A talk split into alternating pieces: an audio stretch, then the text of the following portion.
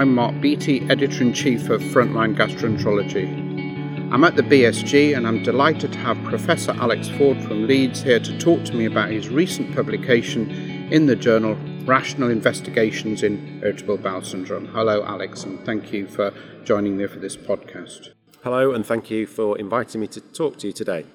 So, can you give me a bit of background? You know, just so what is irritable bowel syndrome? Is it just a term or is it a specific entity? How do you think about it? I believe it's a specific entity. Um, it is a functional bowel disorder, so a, disorder, a, a, a disorder of the lower intestine without any structural explanation.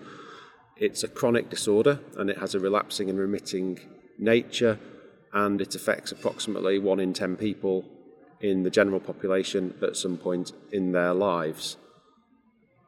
Because we don't understand the cause of IBS, because there isn't a structural explanation for the symptoms, it's chronic and difficult to treat because we can't target treatment towards a particular pathological process. So, traditionally, most treatments that we use in gastroenterology for IBS are symptom directed, so targeting the predominant symptom or the most troublesome symptom that the patient reports at the time they're consulting with you in the clinic.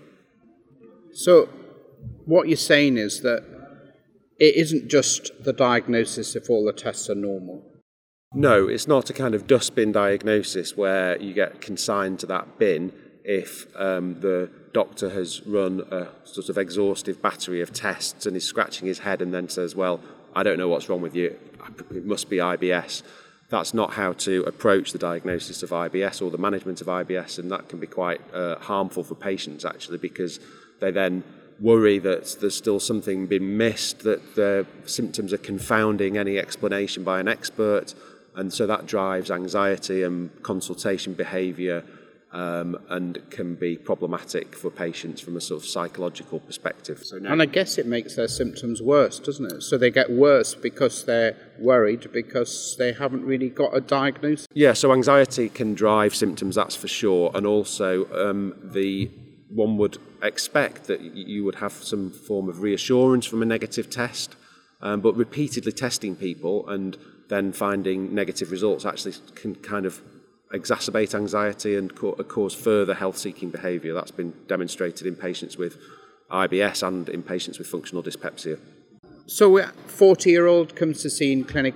How do you make a diagnosis of IBS? So, what would you tell the listeners were things that helped you feel confident that you can actually make that as the diagnosis? So, um, in that sort of patient, it's really taking a focused history, listening carefully to the patient to elicit the symptoms. Um, the cardinal symptoms of IBS are abdominal pain in association with either altered stool form or altered stool frequency, and the pain tends to be either provoked by or relieved by defecation. So those symptoms together, when they're reported together, are pretty much diagnostic of IBS from a clinical perspective. There are other supporting features that you might uh, be able to tease out in the history. So often the duration of symptoms has been quite long, so usually more, more than six months, sometimes years.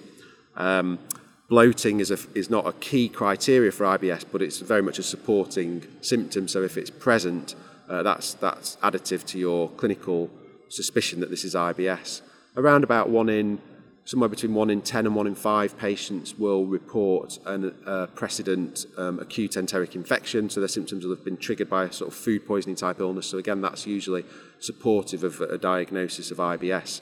And then, obviously, you want to make sure that there's no, at- no atypical features. So, those would be the kind of al- alarm or red flag features or other symptoms that just don't sound like they're compatible with IBS. So, one of the things I tend to ask patients about in clinic is if they have any nocturnal pain or nocturnal diarrhea. Those sorts of symptoms are rarer in people with functional bowel disease. They're more common in patients with organic disorders like inflammatory bowel disease or microscopic colitis or bile acid diarrhea. So it'd be the same if they've got bloody diarrhea or weight loss or exactly. bad arthritis yes. or a bad mouth, all of those things. Yes. So let's park the red flag symptoms, signs, and investigations on the side for the moment. If you think it is irritable bowel syndrome, do you think there should be some bloods done?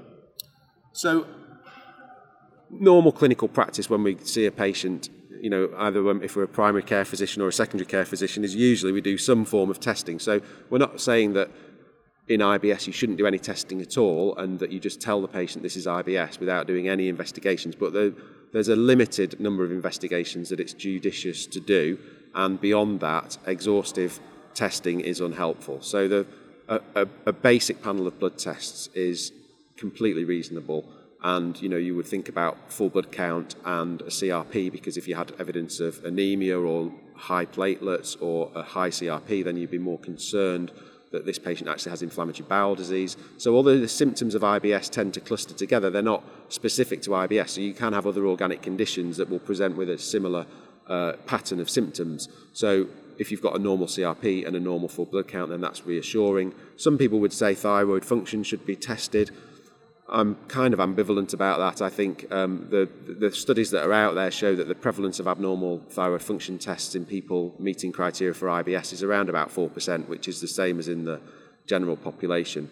The one test, the one blood test I would always say is, is mandated is to rule out celiac disease with a, with a serological test because there's very good evidence from numerous studies that the prevalence of positive um, TTG or uh, EMA is higher about four times higher in people who sound like they've got IBS than control people who have got no tummy symptoms.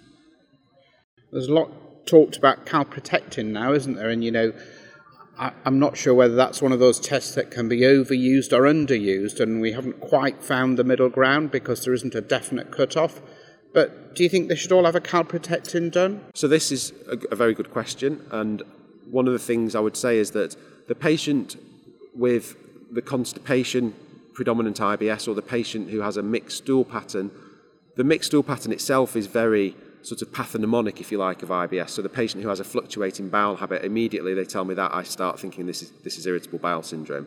And with the patient with constipation, that in, is unlikely to be due to anything other than IBS unless it's drug induced.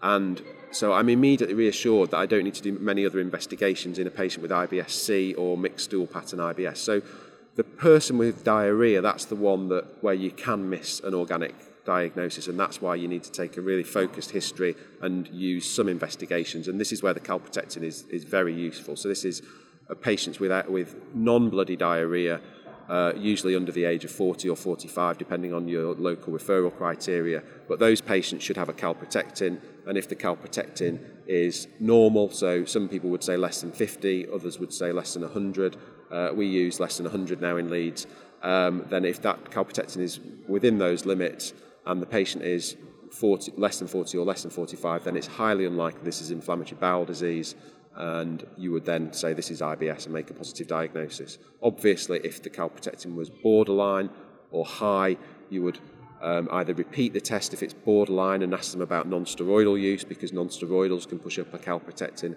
and if it's high, you would proceed to um, a colonoscopy to exclude inflammatory bowel disease. And if you su- suspected microscopic colitis and the calprotectin was normal, you might think about a colonoscopy. Is that yes, exactly? That's, that's so that, new thinking in a way, isn't it? Yeah. But it's it's again, I think you've said quite clearly that within the IBS phenotype, the very diarrhea predominant ones need a bit more consideration. Yes, you have to be careful because you can miss things like bile acid diarrhea or microscopic colitis. It's rare, I feel, in my own clinical practice to see patients under the age of 45 with microscopic colitis.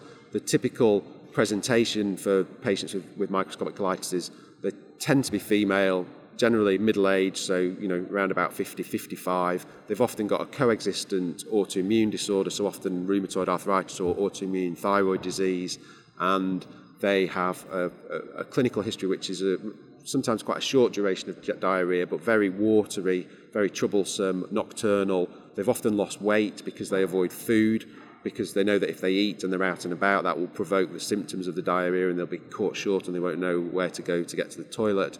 So that's the typical history. So those are the patients that I would be um, concerned about. And even if a calprotectin was normal in those patients, if that history was provided, I would be thinking this this patient probably has microscopic colitis, and we need to do a colonoscopy to obtain random biopsies to rule it out. Yeah, exactly. And what about bile acid diarrhea? I mean, is that common? Are we missing a lot of bile acid diarrhea? So some people would say yes, we are. And again, um, we, we know from studies that around about one in three, one in four people who sound like they've got diarrhea predominant irritable bowel syndrome will have abnormal evidence of um, abnormal SeHCAT retention. So SeHCAT scanning is the test that we use in the UK for the diagnosis of bile acid diarrhea. Now, um, there's several cross-sectional studies looking at using Rome criteria to diagnose IBS and then sending these people for a SeHCAT scan, and they're all pretty similar results. Around about 20%, 30% of people have an abnormal SeHCAT retention. Now, whether that's a cause of their symptoms or a consequence of that they genuinely have bile acid diarrhea, or whether it's that they have rapid transit because of their IBS with diarrhea and therefore the retention is low because the capsule transits through very quickly. We don't understand that yet. Um, so I think, you know, again, I tend to go on a case by case basis there. I wouldn't advocate testing every single person who sounds like they've got IBS with diarrhea uh, with a SeHCAT because it, firstly it involves radiation exposure. Um, and secondly, it can be expensive. But I think, again, if there's um, clinical suspicion, so again, chronic watery stools, weight loss, nocturnal symptoms, these, again, it, it immediately makes me think this could be organic disease, and I would do a SeHCAT. And what about bacterial overgrowth? Yeah, so the bacterial overgrowth hypothesis started around about 10 or 15 years ago, and it was a particular group of researchers in the USA who showed very high rates of um, positive breath testing, so lactulose and hydrogen breath testing in people who sounded like they had irritable bowel syndrome. And the hypothesis there was that this is actually bacterial overgrowth that's causing their symptoms, and they showed that they could use non adsorbable antibiotics like rifaximin to improve symptoms in this patient group. And on the back of that, some people will be aware that there were these two huge phase three trials of rifaximin in the, in the US called Target 1 and Target 2, uh, which showed that the drug is beneficial in people with IBS with diarrhea or mixed stool pattern IBS. But other investigators independently have looked at this issue and have done breath tests and have not shown such a high prevalence in people with IBS and actually shown that the prevalence is similar in people with IBS compared with healthy controls. And there's a, another very elegant study from, um, from Canada, from Steve Vanner's group, which shows uh, where they took patients with IBS and did a breath test and also did a radio labeled um, meal with scintigraphy. And they did it all at the same time. And they showed that basically that the, the, the, the peak that they saw in breath hydrogen in the patients who they thought had bacterial overgrowth actually coincided with their radio labeled meal entering the cecum. So this was actually rapid transit that was causing this rise in breath hydrogen. So I, I, I don't um, tend to do breath testing at all in patients with IBS. I don't. I, am not a, a, big believer that this is all being caused by bacterial overgrowth. And if it is, I think we need better ways of diagnosing bacterial overgrowth because I think the breath test is a is a suboptimal test. The, the, you know, the, the, there is no real gold standard, um, and so it's a it's a difficult issue to deal with. So I tend to uh, avoid testing for bacterial overgrowth unless there are other known risk factors. So, have they had previous surgery? Have they been on PPIs for a prolonged time? Do we know they've got um, small bowel diverticulosis or scleroderma or something like that? And then I would be thinking about bacterial overgrowth, but not in a young, fit person who's got no pre existing reason to have bacterial overgrowth. So, I guess what you're saying is that IBS is not a diagnosis of exclusion, and a good and thorough, careful history will pick up major and less obvious red flags. And actually, doing some investigations, yeah, it's right and appropriate, but carefully considered, maybe not too many, and maybe not repeated investigations. As, uh, uh would that be where or, what your your take home message is? Exactly, yes. So ju- judicious use of a limited panel of investigations. There's no need for repeated investigations. That just creates anxiety and uncertainty around the diagnosis. And there's enough uncertainty for people with IBS already because it's difficult to treat. So if they get told they've got IBS and then get a treatment that doesn't work for them, and then the doctor starts to ask for more tests, and that will just create more uncertainty and more anxiety and drive uh, health seeking behaviour. So, yes, it's a limited panel of investigations after a very careful history. And if there are any atypical features, then I would do more targeted investigations, predominantly in patients who report in diarrhoea. I don't worry too much in patients who have constipation predominant IBS or the very typical uh, fluctuating stool pattern that you see in IBSM. That's great. That's great concluding comments, actually. I was about to suggest, and you've just given me them. Alex, look, it's really great that you've given us time at this busy meeting to talk to us, and thanks so much for this podcast. And readers, the article is published, it's linked to this podcast, and it's available online. I would um, hope you'll go and read it to get more information on this really important topic that affects our clinical practice on a day to day basis. I'm Mark Beattie, Editor in Chief of our Frontline Gastroenterology, and thanks for listening.